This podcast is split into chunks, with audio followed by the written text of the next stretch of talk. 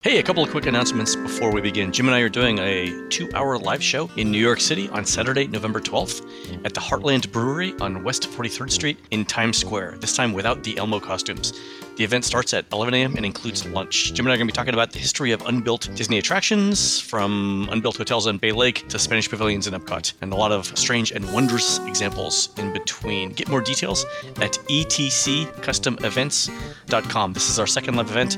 The first one sold out and space is limited. Like the first one, ETC Custom Events did a great job on it in New York. Get all the details again at etccustomevents.com. Second, if you're interested in going to Walt Disney World sometime in the next year, please try out our travel sponsor that we are testing out. That is Storybook Destinations, run by our friend Tammy Whiting over at storybookdestinations.com slash Disney Dish. Tammy's going to help us do a live event in Walt Disney World in 2017. We want to make sure that everything works out for you guys, for her, and for us. With that, on with the show. Welcome back to another edition of the Disney Dish podcast with Jim Hill. It's me, Len Testa, your host. With me, as always, one Mr. Jim Hill. Jim, how's it going? Pictures, Len. I want to see the pictures.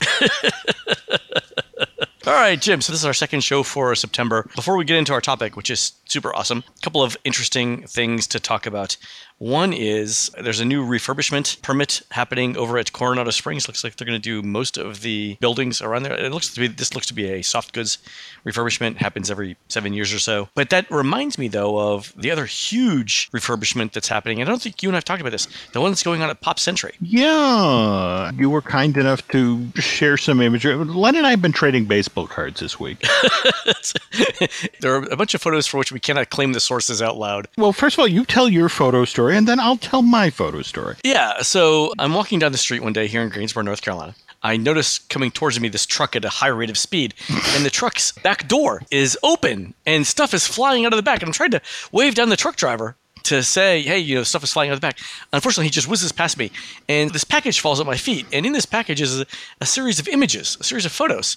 And coincidentally enough, they happen to be of the new test room hard and soft goods, so the new beds and the furniture and the soft goods at Disney's Pop Century Resort. It's it's a remarkable coincidence, Jim. I but these things happen to me. This is true. Th- these things happen. You're a very lucky guy, Len. So the interesting thing about these rooms at Pop Century, a couple of things. One, they've completely torn up the carpet. It is all hardwood floors. And and I know Motel 6 did this a while back, and I mean that in a good way. Motel 6 is sort of has this test kitchen of hotel room designs that they that they go through. You can see one on on International Drive. It's sort of like their laboratory for figuring out what comes next in hotel renovations. Anyway, this Pop Century room does a couple of interesting things way more storage, cubbies, hardwood floors.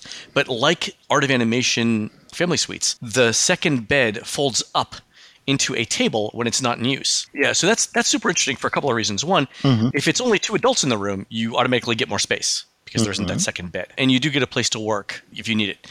But the other interesting thing is it looks like Disney bought pretty much every bathroom storage feature that IKEA sells. Because if you look at the bathrooms, it's completely redone. And there are shelves and cubby holes everywhere, every single place. You walk in, and you know, like immediately to the right when you walk in now, there's sort of like an open space where they've got the safe in the wall. Mm-hmm. Now they've got a floor to ceiling set of white laminated open cubbies. And then on the backside of that are more cubbies. The sink now has a, a cut out bu- uh, below the sink where there's another storage area for towels. But then in the back of the sink, where you used to have a very wide countertop, mm-hmm. you now have a half width countertop, but there are two of them. So double the storage there. And then the rest of what used to be the area for like hanging clothes and wherever they had the ironing board now is is more cubbies. Cubbies everywhere, Jim. Cubbies everywhere. Looking at these images, that it's a highly functional space. But I really like it. You think this is to compete with Cabana Bay?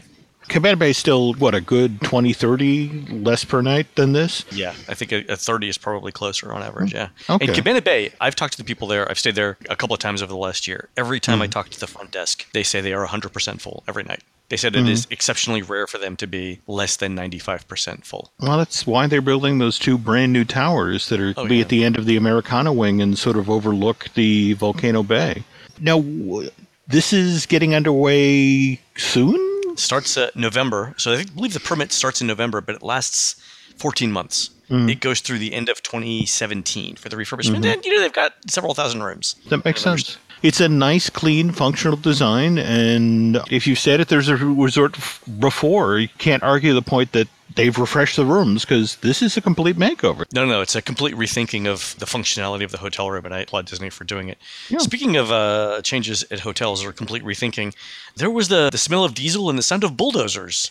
Yeah. Over at uh, Fort Wilderness uh, last week, right? My story of a speeding car and images falling out. The exact same thing I'm doing. But the images that I was given are behind the construction fence.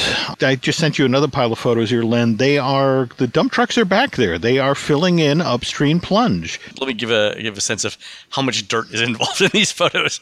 Oh my it, god! The, the, the pile of dirt. First of all, the bulldozer is sitting on top of what has to be a mound of dirt, five feet high, stretching as back as far as you can see, mm. and the hmm. bulldozer is on top of it, essentially pushing the dirt towards this gaping hole in the ground filled with water. The question came up: well, Why now? Why are we suddenly doing all of this with the pool? yeah. and, and, there was a one-word answer. One word. It, yeah. it, Zika.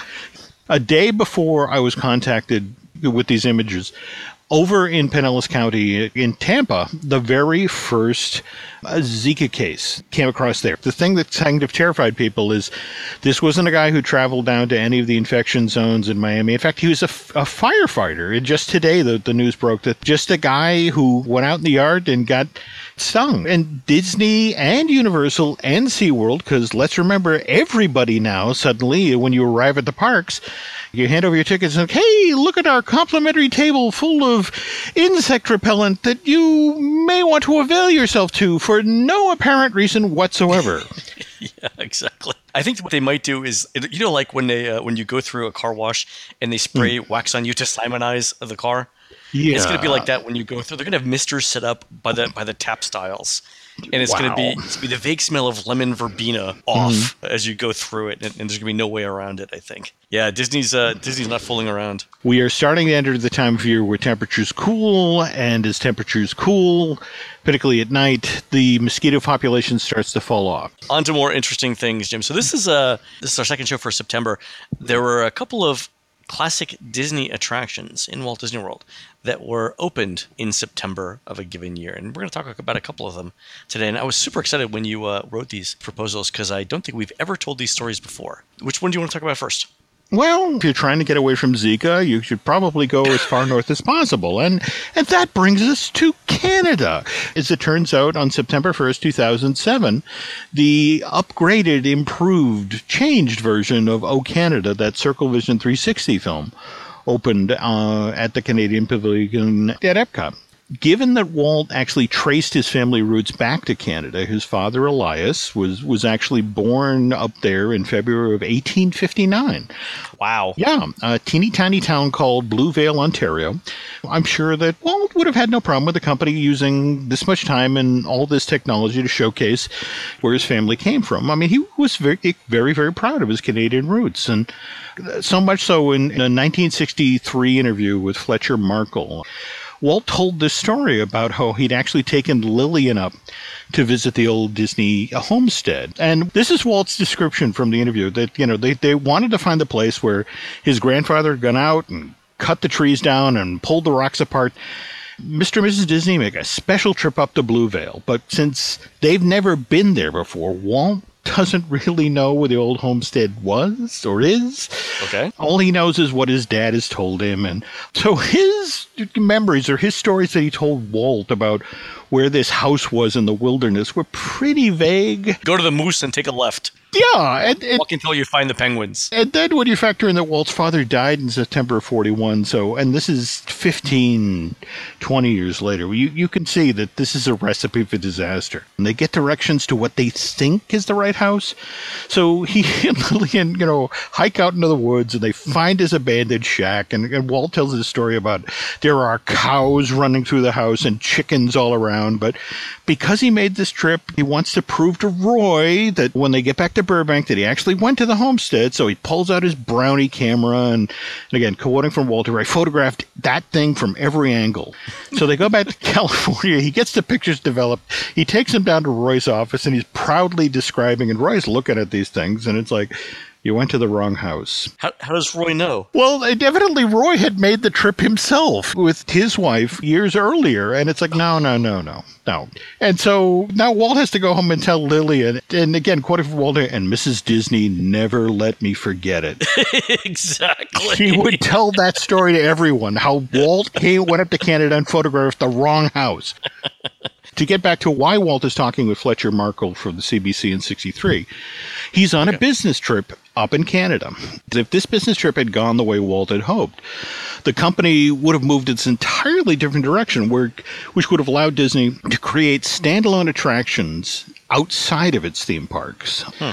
At the 1958 World's Fair in Brussels, the U.S. pavilion, at Walt's urging, has a CircleVision 360 film called America the Beautiful. Walt really you know, wants to keep this thing prominent, so what he does is the very next year, there's an American national exhibition that's held, if you can believe it, in Moscow. I mean, this is the depths of the Cold War land. Do you know how bugged?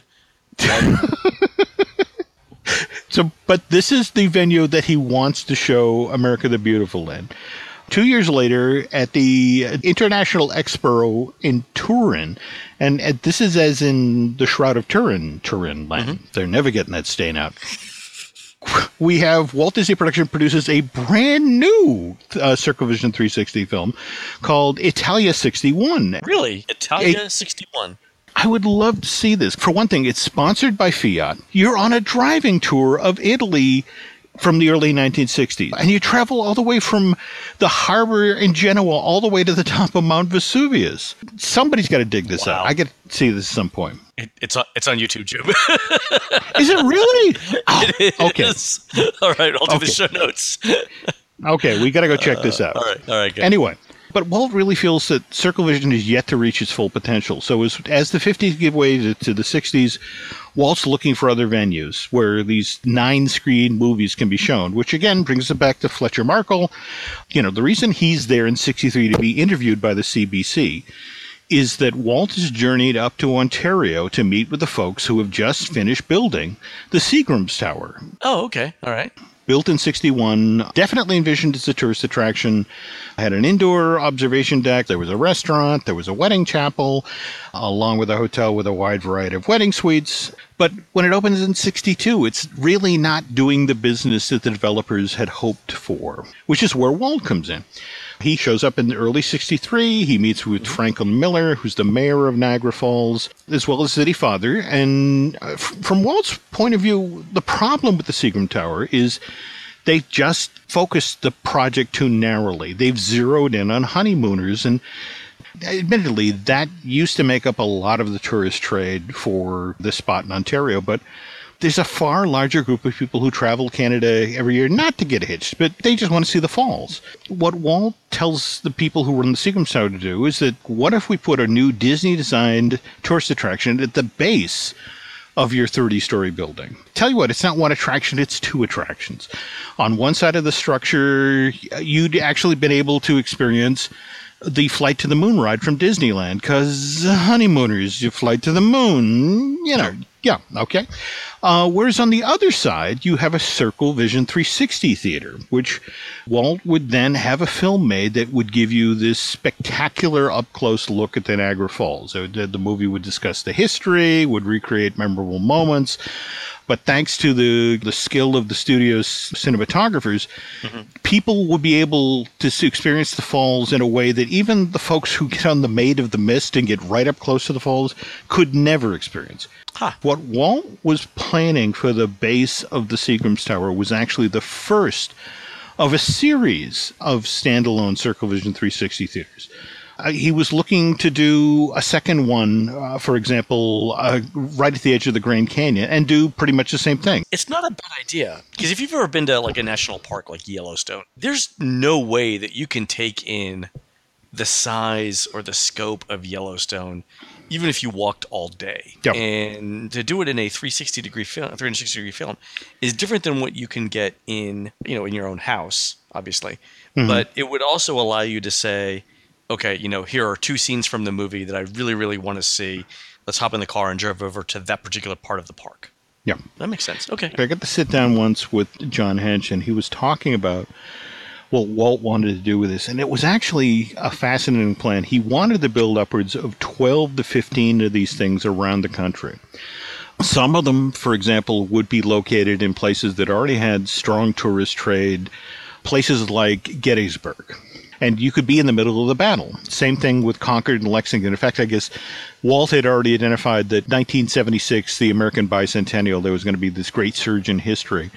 But at the same time, he was he looked at markets like New York, Chicago, San Francisco, and figured that some of the most popular sequences of the Circle Vision America the Beautiful it's like, well, what if we spent 20 minutes just exploring Manhattan?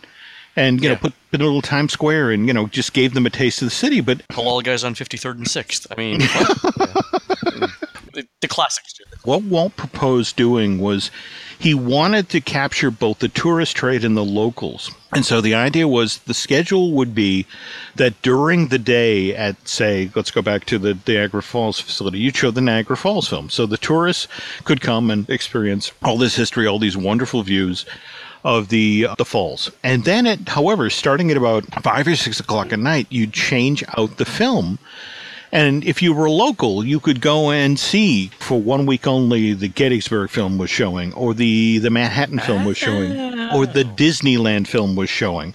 So, you know, you could experience these amazing travel logs to Walt's way of thinking, it was a twofer. You got the tourist trade and you build up a steady local clientele and then you you created this reason to continue to make these movies because they, they weren't cheap. I mean, it, it, sounds to me like he's he's like 20 years ahead of IMAX at this point. In fact, this is the IMAX business plan before there was an IMAX. This standalone Circle Vision 360 theater chain idea mm-hmm. is coming through Disney's development pipeline at one of the busiest times in the company's history. If you think back to 63, the stu- this is when the studio oh, was making Mary Poppins. yeah. This is when WED's in the middle of making four new shows for the 64 World's Fair, and Walt is well into the development of Project Florida. Coming up on Disneyland's 10th anniversary. I mean, just, uh, just yeah, everybody, everybody who can do anything is working. Yeah, and so depending on who you talk to, uh, on the Disney side, they say, well, they weren't all that interested. And if you talk to the folks in Niagara, they're like, well, our hesitation was Walt wanted a really big licensing fee for us to do this. And, you know, we weren't entirely sure it was going to work. But because they kind of came to loggerheads on this, the project just didn't move forward. And, and Walt just you know moved on to the next obvious logical opportunity to, to showcase circle vision figuring okay if these guys don't get it i'll keep putting it out there and in this case this was expo 64 walt disney is producing these four shows for the 1965 19, uh, 1964 1965 new york world's fair which people don't remember wasn't actually an official authorized world fair because robert oh. moses kind yeah, yeah. Broke a lot of the rules. And so the folks who actually stage these expositions were like, okay, fine, you're going to do that. We're going to stage a real you know, World's Fair elsewhere. And that was the Swiss National Expo of 1964, which was held in Vidy, uh, Switzerland, from April 30th through October 25th, 1964. And Walt, pretty much if you were the one who agreed to pay the money to make the movie, he'd make the 360 film from your company's angle. And in this case, it was the Swiss Federal Rail System that decided that they, okay, sure, we'll pay to make a CircleVision 360 film. So that's how we wound up with Magic of the Rails, which was this sort of the view out your train window, 365 degrees as you traveled through the nation of Switzerland. What? Magic of the Rails, Switzerland? Magic of the Rails. I'll be watching so much YouTube this week, Jim. Yep. Film's very well received. So if you actually talk with the folks about Expo 67, it was the most, uh, the, the single most successful World's Fair of the 20th century. It made money hand over fist. It was hugely popular.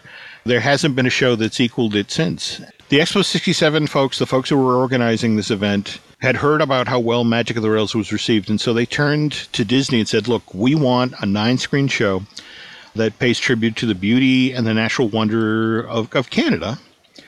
And so they created a Circle Vision show called Canada 67, I want to say. This is really the one, and I'm not just talking the revised version, the one that debuted in 82. this was really just kind of an updated version of what they had done in 67 in the, mid 1970s when they're developing Epcot, mm-hmm. there's a lot of stuff to do. Pavilions to design and sponsors to chase down. And the thinking was that this show had been so successful and Canada was coming in as a pavilion sponsor. It's like, why are we busting our chops here? Why are we trying to reinvent the wheel? People mm-hmm. loved that Circle Vision show that we did for Expo 67. Right. And the only people who saw it were the people who were up there for the 186 day run of the fair. So why don't we just do another one of those? I know, I know we say this all the time, Jim, but no idea ever dies in a Disney company. it's true. But, you know, if you Google Expo 67 right now, and the first image that will undoubtedly come up is the massive geodesic dome that Buckminster Fuller designed. This is the thing that housed the United States Pavilion that year. Uh, I'm Yes. looking at Jim. They- Uh, See? Okay. kind of awkward. 1978. And, and take a look at the version of Spaceship Earth. That's sitting on the ground. That's a geodesic dome. I, I, we should do a show on this, Jim. you look at the other buildings. I mean, one of them looks like Space Mountain. One of them looks like the Living Seas. One of them looks like the Imagination Pavilion. Oh, this is awkward. Oh, Jim, Jim, Jim, Jim, Jim. Oh, one of them looks like World of Motion. Oh my God, we have to do a show on this. wow, I feel dirty just looking at these photos. There's a reason that Epcot Spaceship Earth and Expo 67's United States Pavilion look alike. The structural designs of both of these buildings were actually done by Simpson, Gumpertz, and Heger of Boston, Massachusetts. If you want to get into bragging rights territory, it's it's worth noting that the geodesic dome the United States was housed in it was both bigger, it's 250 feet in diameter versus 165 feet in diameter than Spaceship Earth, and it's taller. The United States Pavilion is 200 feet tall versus the Epcot, you know, the, the golf ball, which is 180 feet tall. Not to really be mean here, but it was Buckminster Fuller, not the Imagineers, who came up with the name Spaceship Earth oh, really? I didn't know that. He used it in the title of his 1968 book, The Operating Manual for Spaceship Earth. Uh, I did know that. Yeah, yeah, I did know that. Yeah, and, and the conceit of this book is that we have to think of our planet as this huge vessel hurtling through space, which only has an, a finite amount of onboard resources, and it's not like we can pull over and, and restock. You know, we have to make do with what we have. Jim, we have to do a, uh, a show on Expo 67. All right, I promise we will circle back on this. There are so many similarities. All right, anyway, all right, we got like two minutes left on this one, Jim. So they've done Tour of the West, they've done America the Beautiful, they've done Magic of the Rails and Italia 61.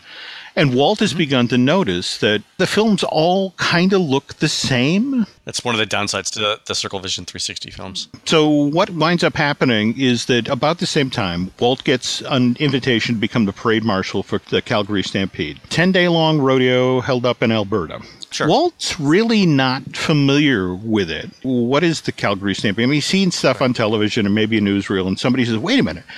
This this guy who made this movie. His name is Robert Barclay. And in fact, Len, another thing for you to look on YouTube right now, it's called Chuck Wagon. Uh, it's a nine minute long um, movie that actually puts you right in the middle of the Calgary Stampede, gives you a real sense of this event. Isn't there a Calgary Stampede sequence in the Canada film? Dun, dun, dun, dun, dun, dun, dun. Awkward. Awkward. Awkward. okay, so they show the film for Walt, and Walt turns to his secretary, Tommie Wilck, and says, Okay, first of all, call the people in Alberta, tell them I'll be happy to be the parade marshal. Second of all, get a hold of this Robert Barclay guy, the guy who did Chuck Wagon. I think I have a job for him. And he ends up doing the Circle Vision movie. They, you know, they bring an outsider in who, you know, he's a Canadian, and he spends nine months collecting all the footage for this thing. And it's called Canada 67, which is screened at Expo 67.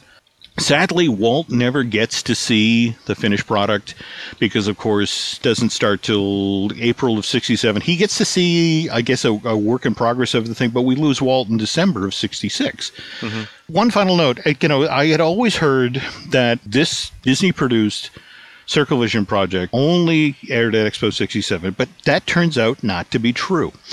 That in the late 70s, during a time when Disneyland always had low attendance right after Christmas. So the months from January to March, they always struggled to get people, you know, to locals to come through the door. So Disney began doing these these weekend long celebrations or there'd be like Festival Japan or Festival Mexico, where for one day they'd redecorate the park. There'd be flags, there'd be international foods, and you know, and that sort of thing. And, and it turns out in 1974, when they did this, and the one weekend was Festival Canada, and so they bring in Anne Murray, and they bring in the Buffalo Songbird of Canada. Songbird of Canada and the Buffalo Children's Society dancers. But what they also do for that weekend, one, you know, two days only, they pull America the Beautiful out of the theater and they put in Canada 67. So people Nice. can actually see this movie again. And this is when the folks from WED come down and take a look at it again and go, oh, well, hell, yeah, we should definitely do that at Epcot. But do they reach out to Robert Barclay? That's a story we'll get into in the next part of this storyline. Oh, this is fantastic. So many things. Jim, do me a favor. Can you send me a um, names of all of the films? I'll put them in the show notes. I'll do that now. All going to start doing uh, YouTube stuff. All right, fa- fantastic. And we really have to do a show on Expo 67, even if it's just a quick tour of the architecture of the pavilions, because I'm Right. looking at this going, this is the Imagination Pavilion. This is the Old World of Motion. This is you know, Spaceship Earth. Let's let's talk about that. Given as mad as we'll probably make the people in Imagineering by doing this, I think we should do this in the Zika free bunker that you and I are building in Canada. so Mosquitoes won't protect us where we're going, Jim. All right, you've been listening to the Disney Dish podcast with Jim Hill. We are produced fabulously by my dad by one Aaron Adams. Please go on to iTunes and Stitcher and Google Play and rate our show and tell us what you would like to hear next. Don't forget, we've got a live show coming up in New York City on November 12th. You can get all of the information at etccustomevents.com. For Jim, this is Len. We will see you on the next show.